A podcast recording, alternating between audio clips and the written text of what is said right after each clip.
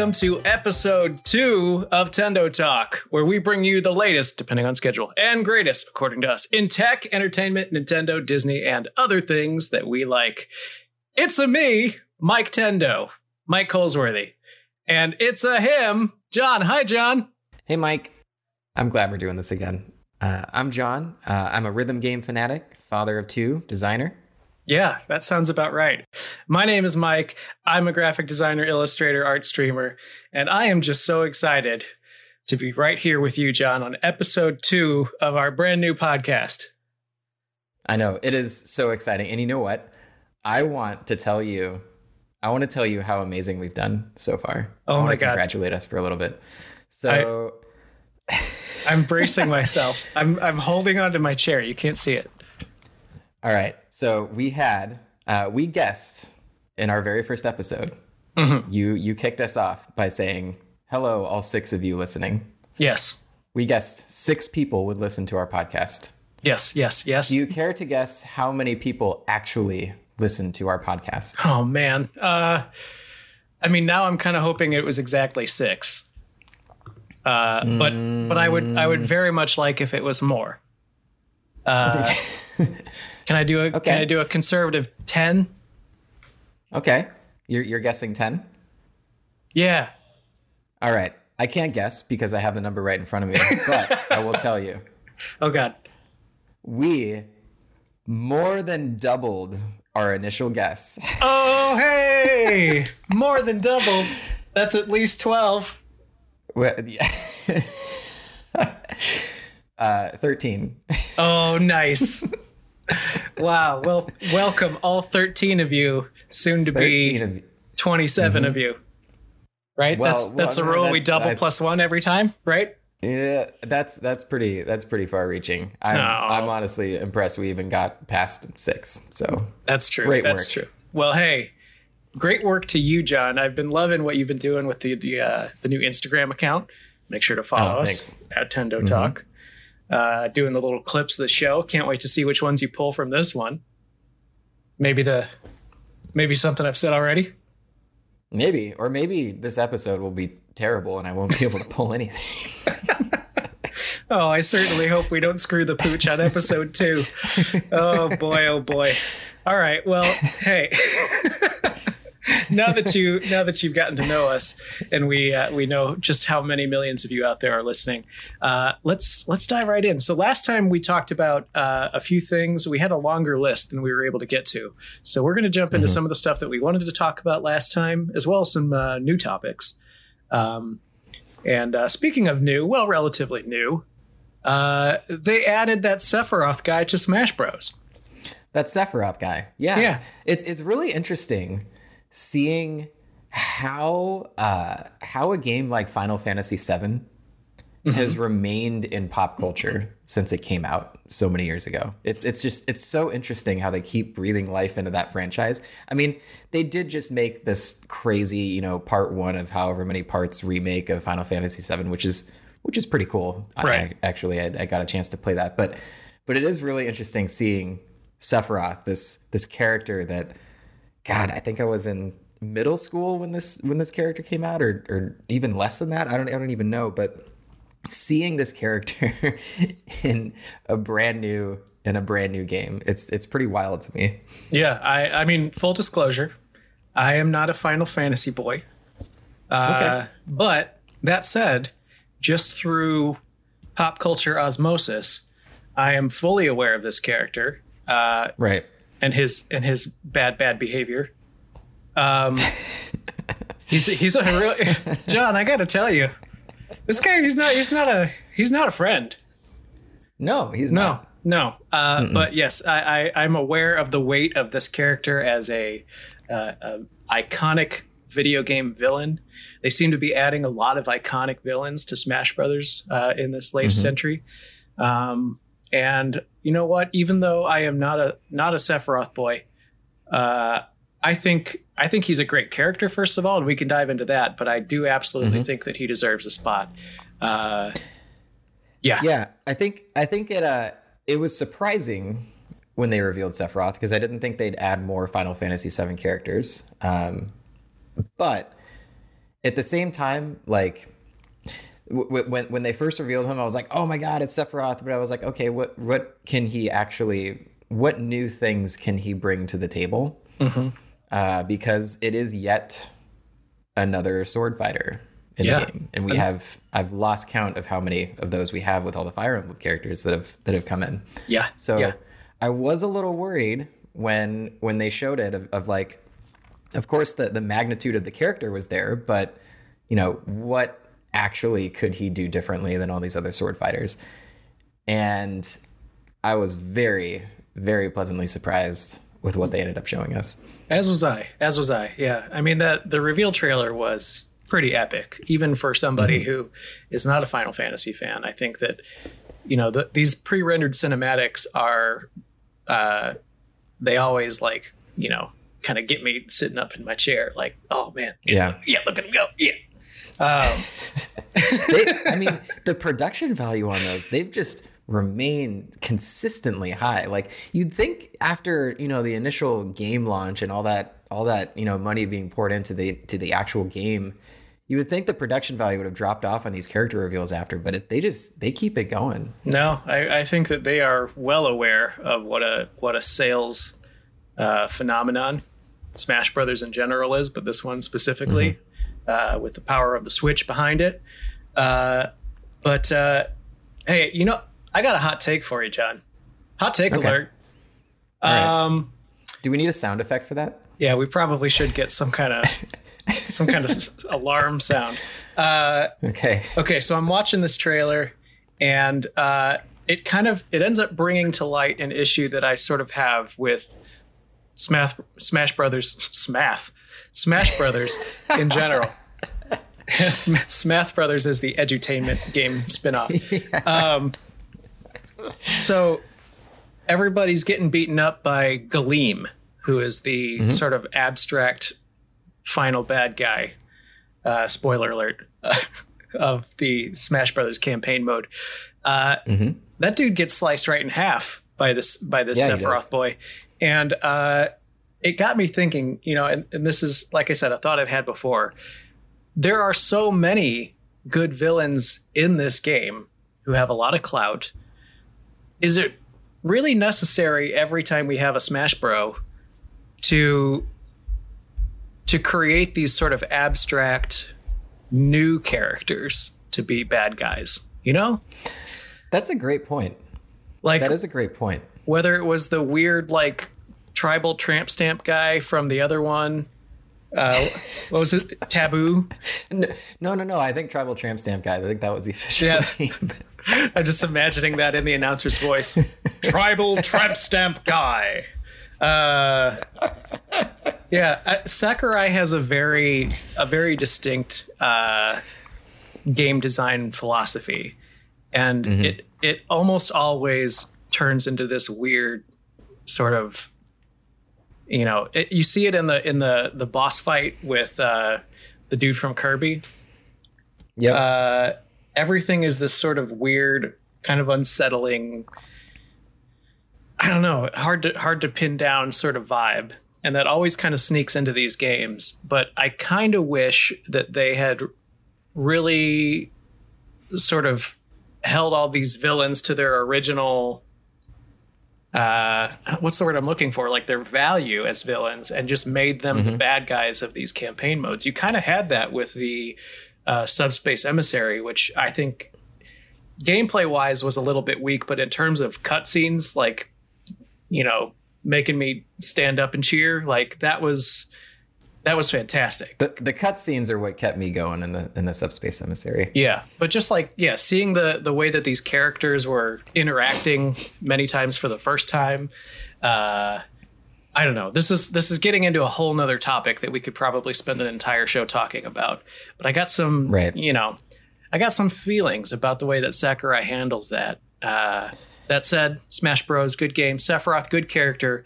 I'll very briefly talk about my time playing as him. I discovered he's kind of a workhorse. He's he's light, Yeah. despite despite his big size, uh, and very agile. But uh, I, I guess the trade off is that he's got these huge sweeping sword motions with his with his ridiculous sword. uh, but almost all of them leave him open for attack. So Yeah. there's there's kind of a trade off there. Right, and and I, and I thought what was really interesting too uh, was a lot of a lot of the types of moves that he has are uh, theoretically similar to a lot of the other characters, but there's something there like there's a catch with all of them. So the sword, for example, like it's yes, he's another sword fighter, but the sword is so long uh, that you know it actually loses some of the power at the very tip of the sword. So the most powerful part, uh, when they, I, I thought it was actually a really good visualization in the in the um, in the Sakurai video that he made, where it shows him like three Kirby's sitting next to each other and the sword hitting all three of them. Right, the showing, meter, Like, the amount yeah. of damage. Yeah. right. But I thought that was a great uh, way to show just where on that sword uh, it, it is the most powerful. So even though it's a super long sword, you don't really want to hit somebody when they're that far away because it's not going to inflict as much damage. So I thought that was really interesting. And the other part too um, was, uh, I mean, there were there were a lot of other uh, cool parts about him, but uh, the projectiles Yes. was was super super interesting to me. It really makes you think about. Um, so for those that, that haven't seen or haven't played them, they're basically these projectiles that you can throw at somebody and it, it attaches to them and it kind of starts spinning around them uh, for a certain amount of time until it attacks them. Uh, you don't have to be anywhere near them. Uh, it just you know attaches and takes some time before it attacks. Yeah. And I feel like that alone opens up so many new strategies for uh, for for keeping somebody off the stage or for keeping somebody away from you or for like continuing these combos and you really have to start thinking about timing your moves you know five seconds in advance uh, so that you can pull off something like that Yeah, and in addition to adding an interesting gameplay mechanic, I feel like, you know, despite what I just criticized Sakurai for, uh, he has a really good handle on how to intelligently incorporate things from these characters' games in their moveset. So you have this idea of a of a uh, delayed effect that you could apply to somebody in a in a traditional RPG, and it it's it's kind of giving you that despite being in a you know a, a live uh, battle scenario. right. Yeah, and his other projectiles with the different levels of explosion and stuff, I'm finding myself oh yeah. using those a lot, and those make you think about sort of how you're managing the space between you and your opponent. Uh, And man, if you get that right, it feels real good. Yeah, yeah, yeah. It's just it's just the combination of all these familiar but something new about them mechanics. Just you end up playing this character very, very differently than uh, than a lot of the other characters in the game. And I Absolutely. thought again, like that, that just kind of goes back to uh, uh, be, me being initially, you know, meh about another sword fighter, but then you know, as you learn how to play it, as you learn more about his moveset, it it just becomes uh, very different from from a typical sword fighter at the end of the day. Yeah, I agree. And uh, you know, credit uh, to the animators as usual in Smash Bros for figuring out how to make a character with a six foot long sword uh, just make make him hold it in a way that doesn't look totally ridiculous.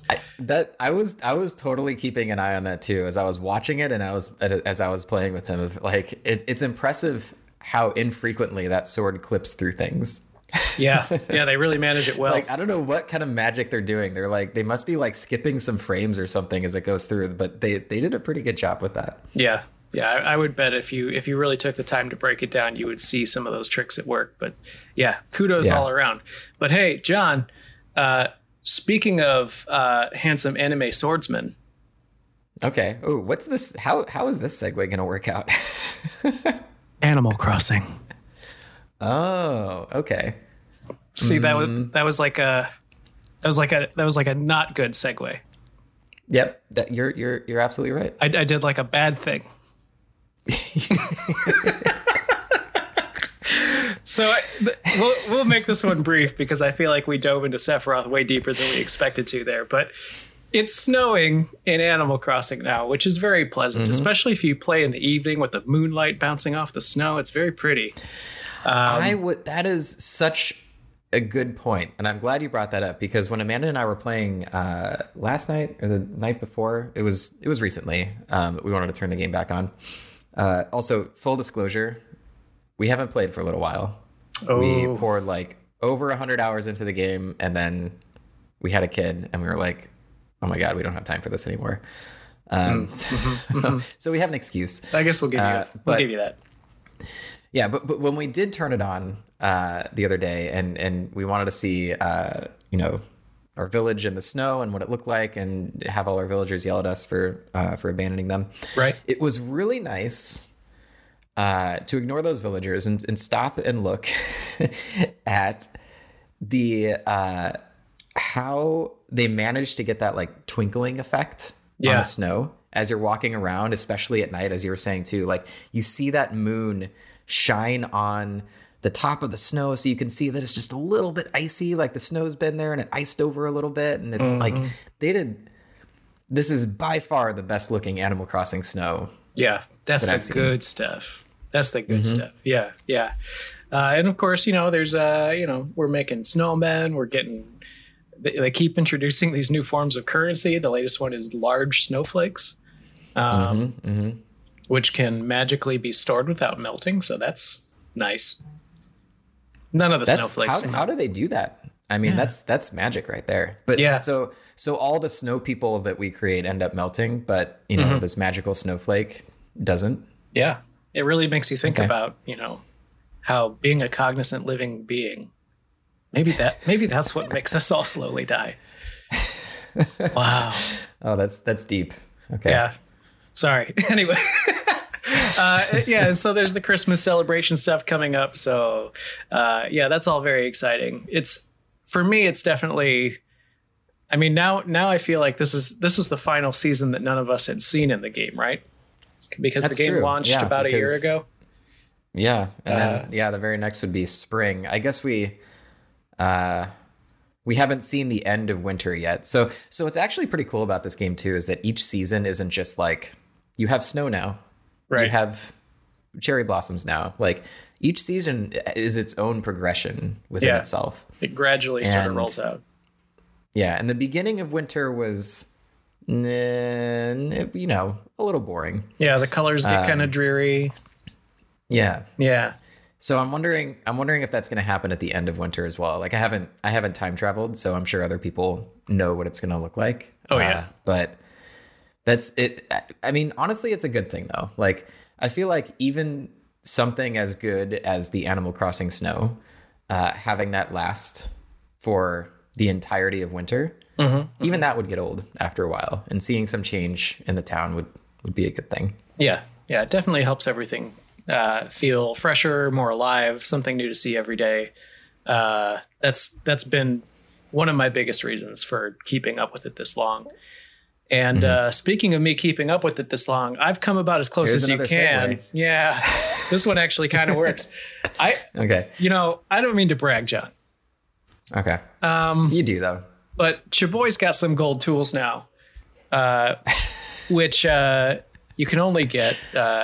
Well, some of them. The the golden net you get from catching every bug, and the golden rod you get from catching every fish. Which, in my mind, Yeah. What about what what's what's up with that? Like why do they give you the gold tools when you no longer need them?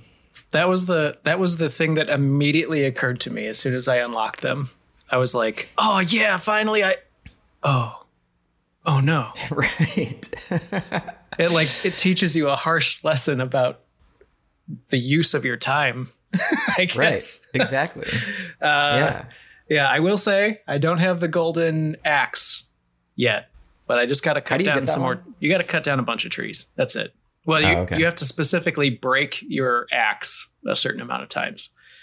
And Mm, uh, okay. I actually I I might I might be close to that because the amount of times I have tried to transform an island into Tarantula Island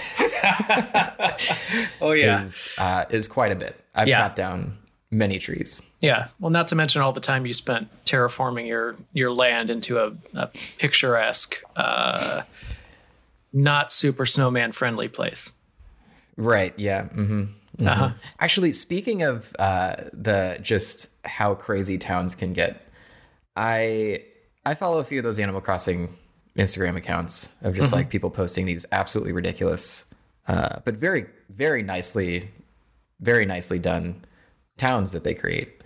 Right. And um, it's nice having these dream codes so so they can post them and you can actually go to these towns. And you know, for a while I was really excited to do that. And then when I finally, you know, took the time to sit down and put in some of these dream codes and visit some of these crazy towns, I was really put off, honestly, uh, by by some of these towns that I went to. Really? And there are two there are two main reasons for that. One is I'm not sure if it's because you're in this dream mode and they add these extra effects, but when you go to these crazy detailed towns, the frame rate of the game drops significantly. Really? Like, it gets it, it drops to like below uh, gentle jab at Link's Awakening on the Switch. Below Link's Oh. Awakening frame rates. Burn. I know what you're saying though. Yeah. That's bad.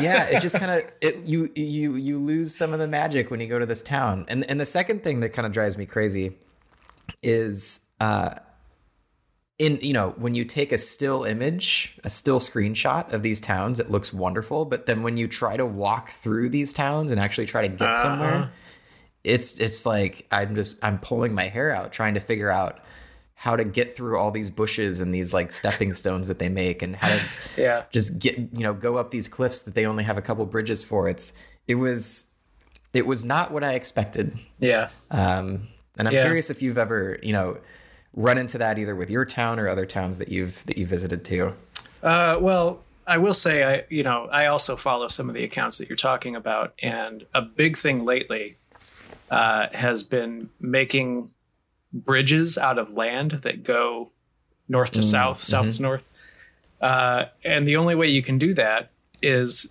with with land itself. Like you know, it you create a situation where you have a bridge that looks nice from one angle and you cannot pass under it from from below. So it it is a functional nightmare, uh, but it looks pretty. So like really boils down to what kind of Animal Crossing player you are. And for me, I knew right away that some incredible things were possible with this new terraforming thing. But 1st and foremost, I knew this was a game I was going to be playing a lot. And my need to optimize based on that fact outweighed my need to make something breathtaking. right Uh, yeah so- I, so I I- totally agree Yeah, I have a lot of a lot of straight roads, um, all in the name of me like getting my fossils every day, running to the museum, and running back to the store. Like that's sort of the Yeah. that's the thing that I kept in mind throughout. I mean, if you want to think about it more whimsically, I was talking to our buddy Nate Kelly about this. Uh, I I've always been a huge fan of the thoughtful symmetry of Disney World. Uh, hmm where everything branches out from a hub. So you always have a point of reference of sort of where you are and how to get back to where you were. Uh, that was sort of my plan for my plaza because the plaza is this sort of immovable, large thing, you know. And so I, I chose I chose an island that had that sort of centrally located, and I built paths literally straight out north, south, east, and west from that. Um, and you know i decided museum over here town over here and that I, that kind of helped me optimize but um yeah i don't know now that i've now that i've quote unquote beaten animal crossing and i've seen every season and i know what is offered you've paid off all your loans you've Yeah. built your house the biggest that you can i've got all the furniture i could ever want uh i gotta say even I- some that you don't most Yeah. that you don't probably most that I don't. I've got a lot in storage. Uh, but yeah, I I am not playing every day anymore. Uh, And I'm not. I I don't feel like I'm missing much. That said, I I do know that Nintendo is committed to uh, supporting this game for a long, long time, and they did promise Yeah. us that Mario items were coming uh, in celebration of Mario's 35th anniversary, which is another segue. hmm Wow, that one worked out, huh? That one worked out really well Yeah. it's like did you it's like you planned that I didn't though. Uh, okay I didn't. I promise. but Mario's 35th anniversary was this year, John. It sure was. And boy, did they release a lot of Mario things this year. Like, for as much of a Mario fanatic that I am and that I know you are, it was even hard for me to keep up. It was a lot. Uh, we talked last time about uh, Mario Kart Live Home Circuit. Go back and listen to it if you haven't already. But um, Mhm. that was just one piece of of this sort of deluge of of Mario content this year. I just wanted to take a moment for each of us to sort of let's say let's say pick two high points and two low points. How does that Okay. sound? Okay. Mm. That sounds great. And totally am not prepared for this. But Okay. let's see how this goes. Yeah, I'll, I'll go first if you want to scribble down some notes. That's fine. Um, okay, two high points. First and foremost for me, uh, getting to play through and 100% Mario 64 again. Uh, That- mm, yes. Uh, that's actually, that's a, sorry, spoiler alert. That's another high point for me, except for Mario Galaxy. Oh, okay, yeah, we'll, we'll get into that later too. Um, and th- that actually does kind of lead into. I'll, I'll go back and forth between highs and lows here. So that game obviously has a huge amount of nostalgia. Uh, for me personally, it was the first video game. The Nintendo 64 was the first console I actually owned myself. Uh, I had borrowed friends' Game Boys, obviously played the NES, the Super NES at friends' houses, at you know daycare and stuff like that. Um, Mhm.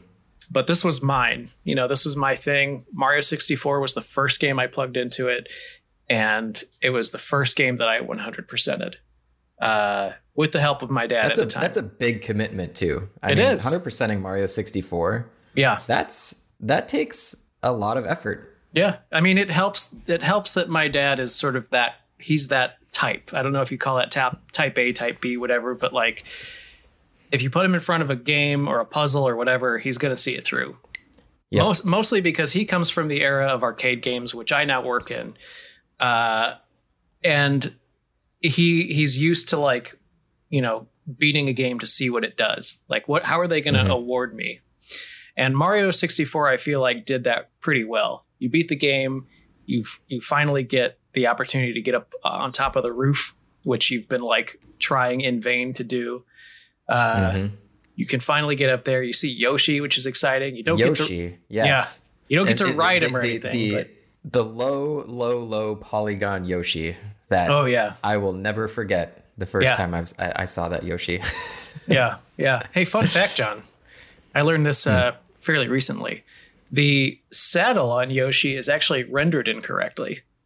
There's a Is it really? yeah if if you search through the textures in the game uh, data miners have found this uh, his saddle is supposed to have that white outline that the modern yoshi has around his saddle but you'll notice in 64 it's all one uniform color because they got the uh, the properties on the texture wrong and so it inverted or it it just it makes the Oh. whole thing red instead of having the outline See, anyway I knew something.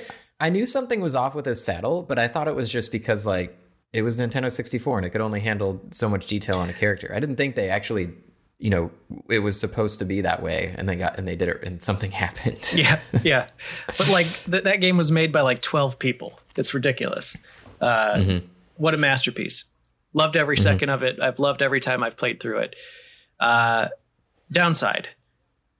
I feel like this was a perfect opportunity to do a an hd re- A full remaster. remaster of 64 I, I wanted that so bad and i don't know if it's ever going to come now the uh, closest we got was almost like in the opposite direction on the DS. on the ds yeah yeah, Lower resolution, but you got to play with characters with like slightly better textures. But it was like, what, what is this? What, what's the DS resolution? It's like 240 by 180 or something. yeah it's something really really small yeah i you know to be honest despite my love for 64 i never picked up mario 64 ds because i think even Mm, Yeah, even I back then I think it's okay.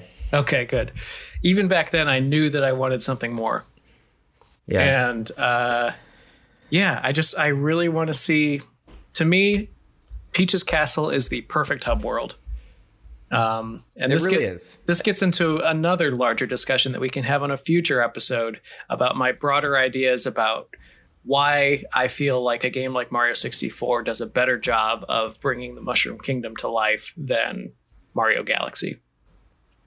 Um, I would agree. I would I would agree with you on that. Yeah. Um, I'm real. I'm trying. I'm biting my tongue because I know we've got limited time here. We'll we'll absolutely make a, an entire show about our our outlook on Miyamoto's design philosophy about about mm-hmm. Mario games. Anyway, okay, another high point. I thought uh, Super Mario 35 was a very inventive, not completely new because we'd obviously you can see the the connections between that and Tetris 99. Uh, mm-hmm. But if you take the time to sit down with this game and really get into the nuts and bolts of like why this game has so many people playing it at any given time. Uh, granted, they're doing that weird like available for a limited time thing. I'm not sure if it's just going to disappear yeah. one day. Uh, and did you see? Uh, there was a Doug Bowser interview recently that explained why it was only a limited amount of time, and he was like, "It's because it's a celebration." Right. And I was like, "Cop out answer." I don't buy that. No, no. and you know what? Low key, Doug, yeah, I, am sure you're a great dude. I appreciated the whole funny reveal of Bowser thinking he was the president, but it's Doug Bowser that's the president. I don't feel like he's done much to sort of step up to to fill the big, big, big shoes that Reggie left behind. Uh, yeah, he's no Reggie. He's no Reggie. But honestly, I don't I don't think they'd ever be able to find a replacement. No, like a perfect replacement for Reggie. But yeah, I, it's it's a big year for Nintendo, and I and I feel like Doug Bowser has um, he's been laying a little low. Yeah, yeah. We'll see if that changes uh, in the future, but um, definitely miss the sort of big personalities that both Reggie and obviously uh, Satoru Iwata brought to all of the, the original Nintendo Directs. There's just been mm-hmm. a, a mm-hmm. big slowdown uh, in Nintendo Direct content, and the new president of of uh, of Nintendo has said that uh, directs obviously have some benefit, but may not be completely necessary moving forward, which is a really bad idea mm. in my hmm. mind. Like, yeah, the directs have been working out so well for them. I and know. Like they've literally they've they've changed how the gaming industry reveals new titles and and news. Yeah. Like at, at first, I, I remember I remember back the first year that Nintendo was like, yeah, we're not gonna we're not gonna have a have a keynote at E3 this year and people were like, oh mm-hmm. "Oh my god, this is a terrible idea," but it worked.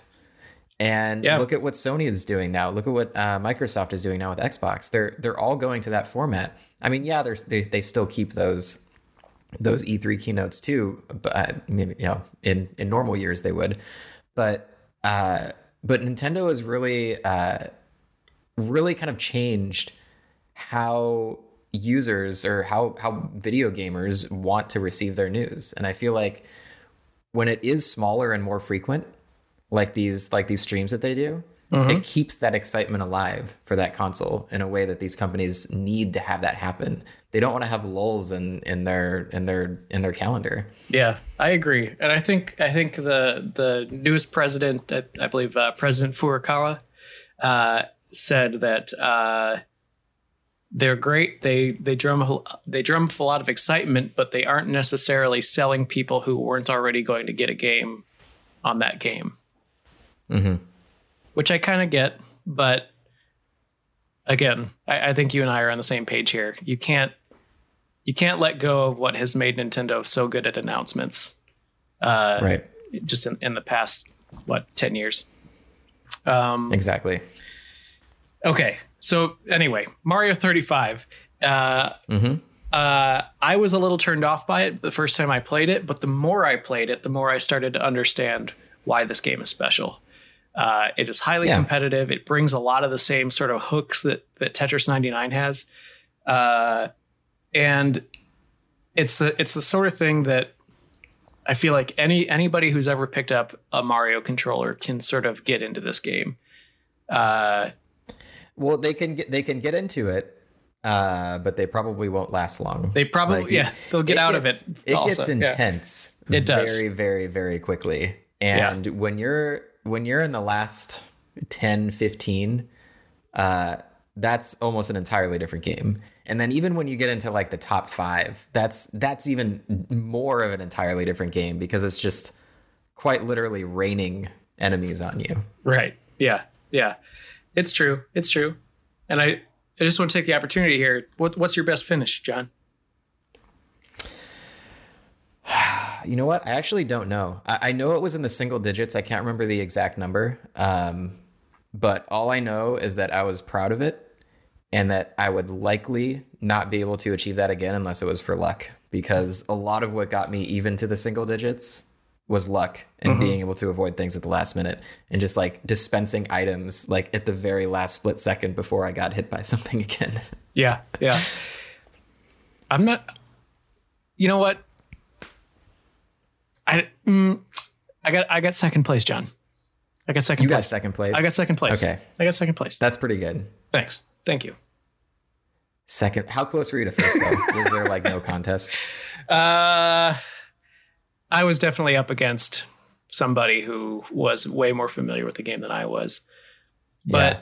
I the, feel like there's an entirely different strategy once you get into that area. Like it, it's again like the, the single digits of, of Mario 35. Once once you get there, you play the game very differently. It's true. And the hard part about that is you can't practice that mm-hmm. because you have to you have to progress to that in the first place to get there. It's so true. I think the people that are really good in that segment uh, must be playing this game a lot. Yeah, yeah, it's absolutely true. I think uh, it, you know they say they say the best defense is a good offense. Some people say that. That's absolutely mm-hmm. true in the later later stages of this game because right, you're just staying alive. It's natural. There's a natural inclination to want to play defensively when you know that these gray enemies are being sent by other people, but mm-hmm.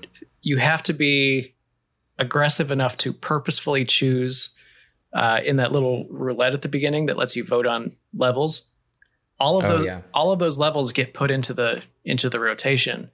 And a lot of people will go with what they're most comfortable with, which is like the first one or two levels. But mm-hmm. uh, more difficult enemies like bloopers and even Bowser and stuff like that don't show up until the later ones. And those are the enemies you want to send to everybody else. Right. Because everybody can stomp yeah. on a Goomba. right? It's true. Well, yeah, not everyone. I'm pretty sure. I'm pretty sure. I remember uh, dying a few times and just the uh, in the worst way possible of just like I'm paying attention to like a thousand things in the corner of the screen, and then I accidentally walk into a Goomba. yeah, well, you know, a bad bounce off of a block a or something. To, yeah, yeah. It's it's just it's a it's an overwhelming game, and uh, it, it sounds like we we feel very similarly about it. It's uh, it's it's crazy, uh, and it and it's fun, but if you play too much of it, it's it gets a little much. Yeah, and it might um, it might make you an aggressive person. maybe kind of like Mario Kart. Yeah. Well, that's just when you and I play. Uh, yeah, that's true. Yeah. anyway, yeah, I, I final low point. I mean, I know we kind of already touched on it, but I think that the limited availability of some of these goodies for Mario's 35th is just kind of silly. Um, yeah. I mean, I guess if we want to say that we already touched on that one, I'll just throw in that uh, I don't, I don't care for for Mario Sunshine. Yeah, I was actually that Mario Sunshine when they announced uh, when they announced this game. Uh, not Mario Sunshine in general, just like the the remake or the re-release or whatever uh, you want to call it. I was initially excited to replay it because I don't remember much from the game. I knew I played it. I knew I 100%ed it on GameCube, mm-hmm. uh, but I didn't remember much from it. Yeah. And I was excited to go back and and replay it so that I could relive it. And th- I thought that maybe you know if I started playing, it'd be like, oh, this game's almost kind of new to me. Um, but when I started playing it, it made me realize the real reason I didn't remember a lot of it, and it's just because I didn't really enjoy playing it very much. Yeah, yeah. I think especially coming from Mario 64, where you have a very well defined tool set at your disposal for how to traverse terrain to suddenly mm-hmm. have uh, some of those replaced with a dependence on having the right nozzle, or in some cases, just completely removed from the game. Like the ability to do right. a backflip to get onto something high is just right. not, not there anymore. It feels like kind of a step backwards. And then you add on top, like, the one thing I will always praise Mario Sunshine 4 is its setting. I think that it, it does a great job of making Isle Delfino feel like I really like the way that you can see levels in the distance and then go to them. Um, Mm-hmm. And I, I like the whole tropical theme. It's very bright, very colorful, fun to look at. But the controls, It's almost like they kind of they kind of wasted the setting yeah, on uh on a gameplay gimmick. Yeah. And I know there's going to be people that disagree with us too. I know there are people that love Mario Sunshine and everything about it. Mm-hmm. Uh, but it's just it's one of it's I think it's one of those times that Nintendo tries something very new with a franchise Mhm. uh, that doesn't really work all the time. yeah, I agree. And they've done that before. I mean, Star Fox is oh yeah, very much known to, to, to try things that don't work. Yeah. Um, much rarer with Mario, but I think Mario Sunshine is an example where uh, it's it's just I don't know, it's not for everyone. yeah, yeah.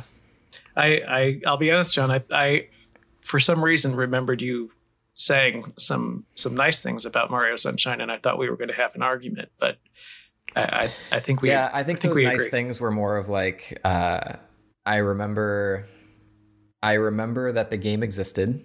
Uh-huh. I think I think the nice things were in my memory about the fact that you know it was a nice setting Mm-hmm. uh, and it it was a giant step up visually from Mario 64 too. I thought I remember that being pretty exciting. Oh yeah, the water is impressive. You can't you can't deny Uh, yeah, the water. it still is. yeah, Yeah. Uh, but but yeah, just uh, you know, once you start playing it, that's that's when I realized I was like, oh, this is this is why I don't remember. Yeah, yeah. All right. Well, hey, John. Uh, let's get to your your uh, two highs and two lows if you'd like, or we can move on. It's up to you. I'm just I'm looking at our time and I'm seeing us uh, get to that point where we we needed to cut things off last time. There's always so much to Yeah. talk about here on Tendo Talk. So what do you There- what, there what do you want to do? What do you want to do?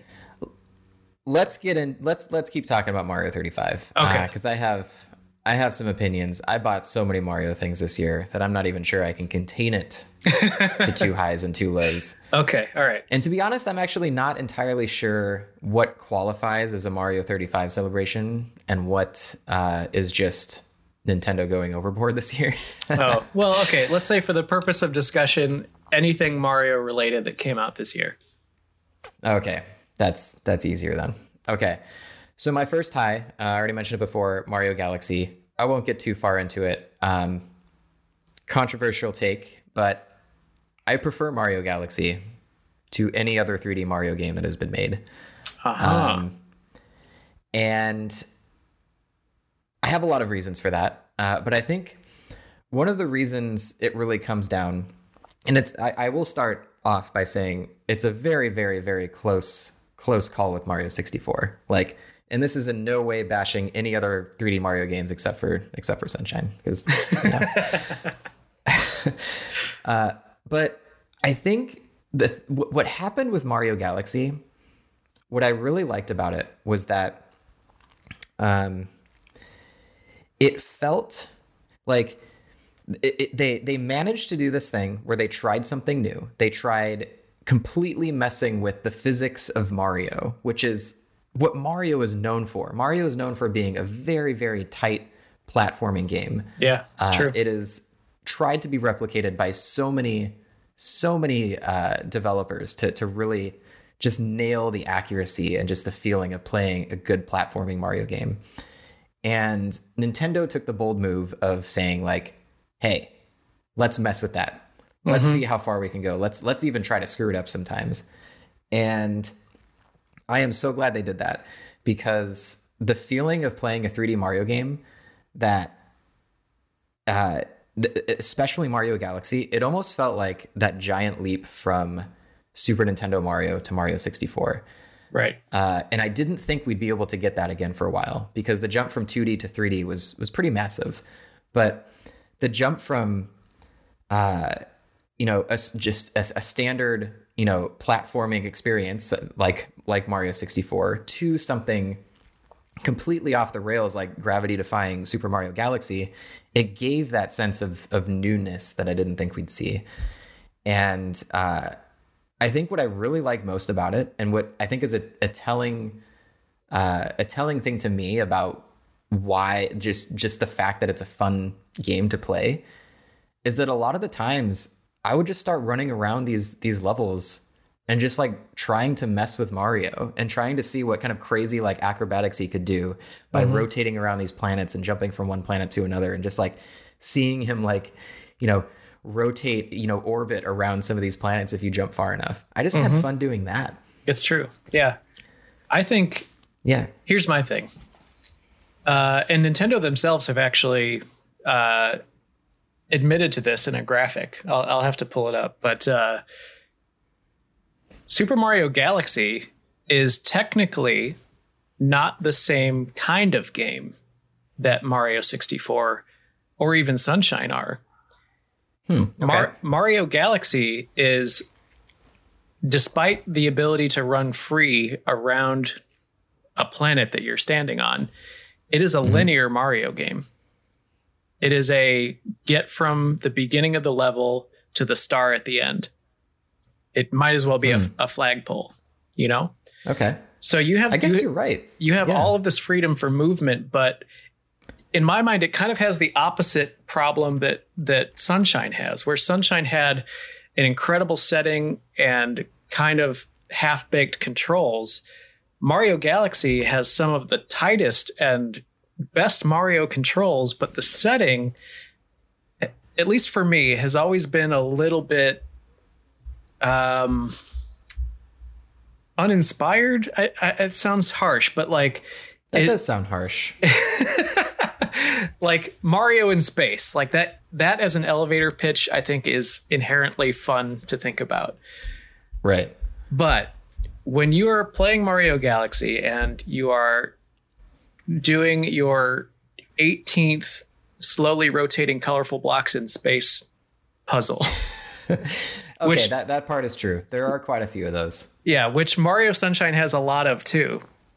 Um, that for me is sort of an immersion breaking, like caring less about your impact on the overworld. Uh, big ideas over world building, basically, which is weird because now, as we talked about in our last episode, we're we have a real life Mushroom Kingdom that you can go to that has all of these Yep. wor- world building elements about food you can eat and experiences that you can have. But it seems like every time a Mario game comes out, the development team is so focused on what are we going to break and what expectations are we going to subvert instead of Mhm. looking back at how can we better flesh out the world that m- people already know that Mario lives in. You know what I Hmm. mean? Yeah, like, I see what you mean. And I wonder if, if what you're talking about uh, actually matches Mario 3D World. Because Uh, Mario 3D World, they didn't they didn't break too many things about it, but Mhm. they they c- refined as best as possible what a classic Mario game should be. Yeah. But I will say the Mario Mario 3, 3D Land and Mario 3D World are much more those are those are also in the category that that Nintendo themselves put Galaxy in, which is linear uh I will say the style of the levels in 3D Land and 3D World are sort of if you look at it again it's sort of a modern inter- interpretation of how the lands looked in uh Super Mario Brothers 3 Mm-hmm. where you again you have colorful floating blocks and uh, there's a lot more abstraction.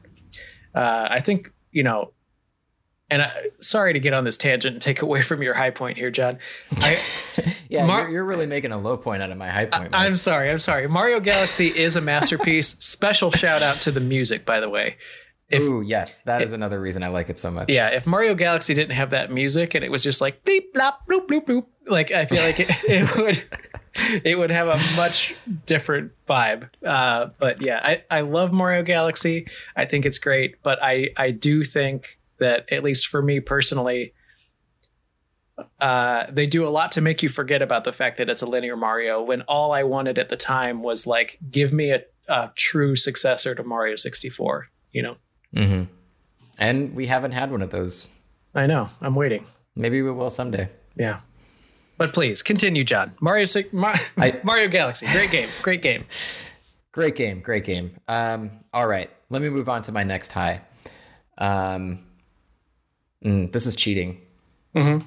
but I'm just gonna say it anyway. My next high is I love.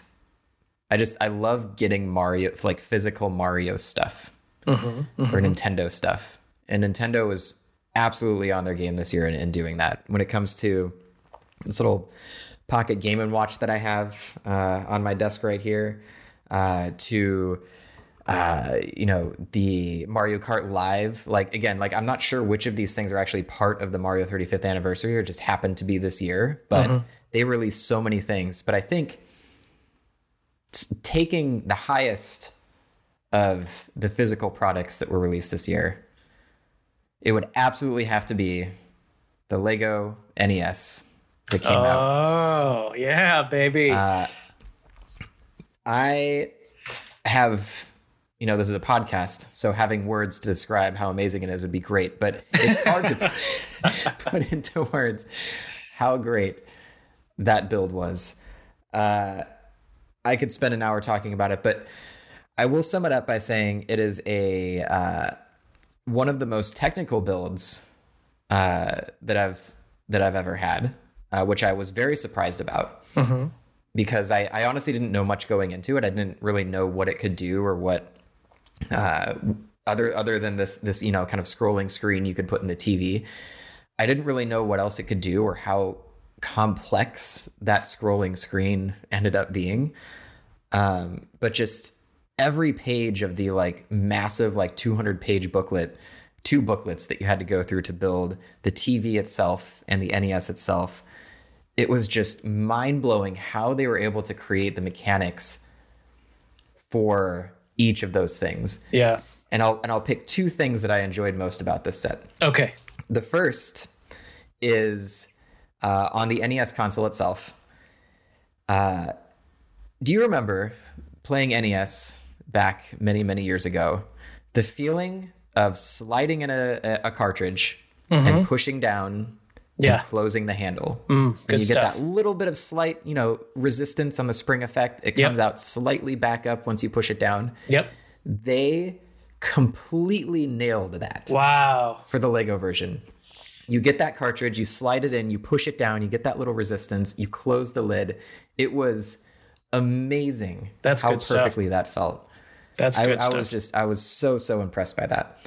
There are also some really really fun Easter eggs uh, thrown about that too on the inside. That um, if you do ever build it, I won't I won't spoil anything for you, but they have some some nods to um, to, to Mario history in there.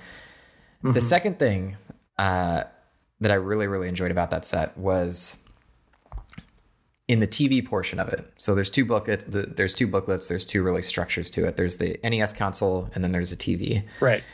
And on the TV, I I didn't think the scrolling screen was going to be that exciting, to be honest. Like I knew that it was pretty like I, I thought it was pretty cool when they first announced it that you could like turn this crank and you could see Mario kind of jump through all these stages. And I was like, okay, that, that's cool. Um, like I didn't think they had to do it, but it was nice that they did. But it ended up being one of my favorite things because again of how complex it was uh, how how perfectly engineered it was using Legos to put the screen together uh, to make it so that the uh, uh, the wheels that are used on that screen are as smooth as possible to make it so that the pieces never end up overlapping each other or end up having too big or too small of a gap so that it ends up getting stuck. Uh, to make it so that you don't even end up seeing the rounded uh, the rounded portions of the screen so that the TV covers it to really give you the illusion that you're side scrolling and you're not actually looking at something looping around a track. Ooh, that's a good point. Uh, it was they they just it's a it, I, I I'm not at all surprised that Lego put in this amount of uh, of effort and and thought into this, but it's always just it's it's just a reason why I love Lego so much. Um, and when I you know I love Lego, I love Nintendo. When you see these two things come together and you have something as as amazing as this Lego NES set, um, I think out of everything, that NES set was the highlight of of Nintendo for this year for me. Yeah, that is special. I'm glad you brought that up too because uh, uh, I I full disclosure, I don't own it.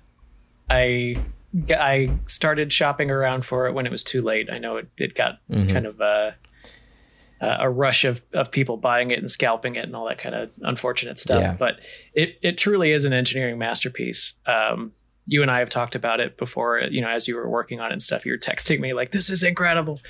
Um, yeah. So I, have been living vicariously through you, but it is. Uh, yeah, I, I agree. It, it's rare that uh, two companies come together and create something that is so true to both sides of the equation that like uh yeah, yeah no that's that's going to be a really nice collector's piece forever yep you know that's that's yep. uh that's it's, a cool thing it's going to stay on my shelf next to my hundreds of other Nintendo things that I have going on. Yeah, and you know we're, um, we're getting we're getting late in the show, but I did want to just really quickly, I want to give a shout out sort of on your behalf because uh, watching your son Link play with Lego Super Mario has been mm. uh, something something pretty special too.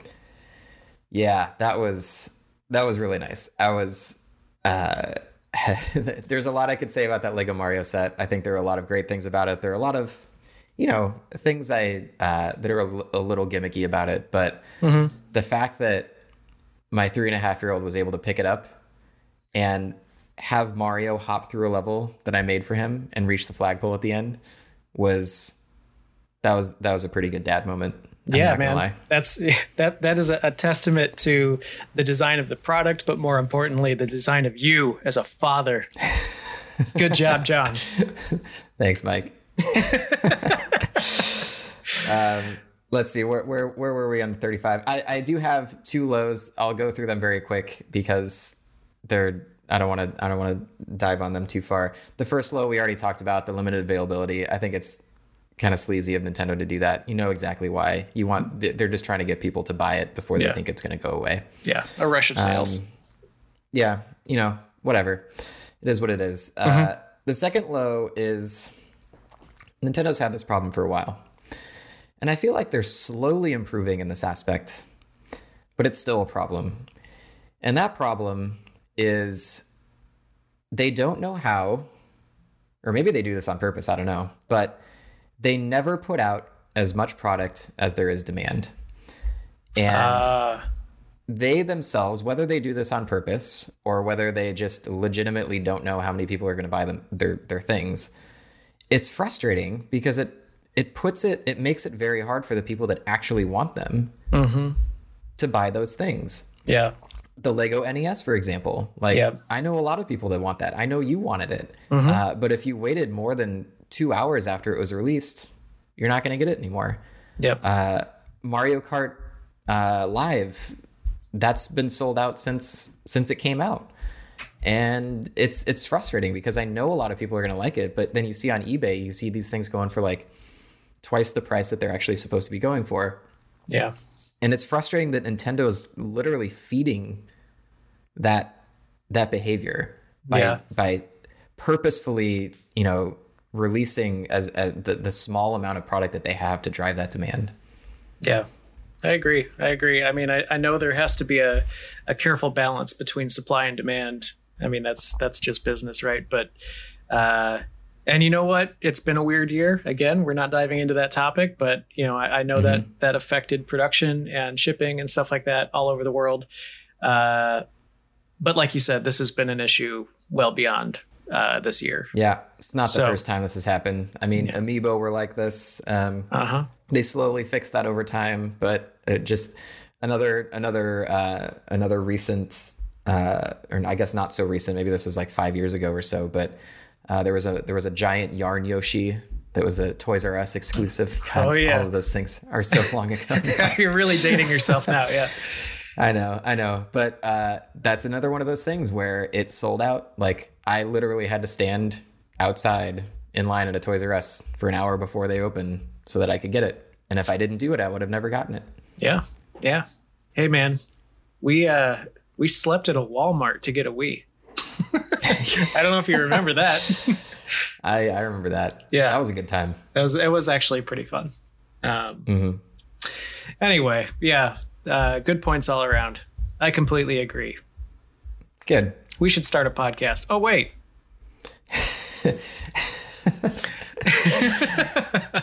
anyway, yeah, as we mentioned uh, earlier, uh, we always have a list of things that we think we're going to be able to get to uh, in these episodes. I say always like we've done this more than twice, uh, but we will get better about that. Uh, we want to make sure that we can keep these to a manageable length so that. Uh, you know, so that we can live our lives and you can live your life as a listener. Thank you, listener. Thank you. Thank you for living your life. Thank you. You're doing great. This is the how's that for an outro? Yeah, I really like that actually. Just ending on a motivational sort of high note. Yeah. Yeah. So, you know what? Sure, let's do it. Dear listener, you're doing a great job. It's been a rough year. Keep it up. You've made it through, and uh, nothing but good things to come. I'm sure of it. Mm-hmm. So, uh, until next time, thank you, and we will uh, we'll see you on the next episode of Tendo Talk. I'm Mike Colesworthy. You can follow me online at Mike Tendo on most uh, platforms.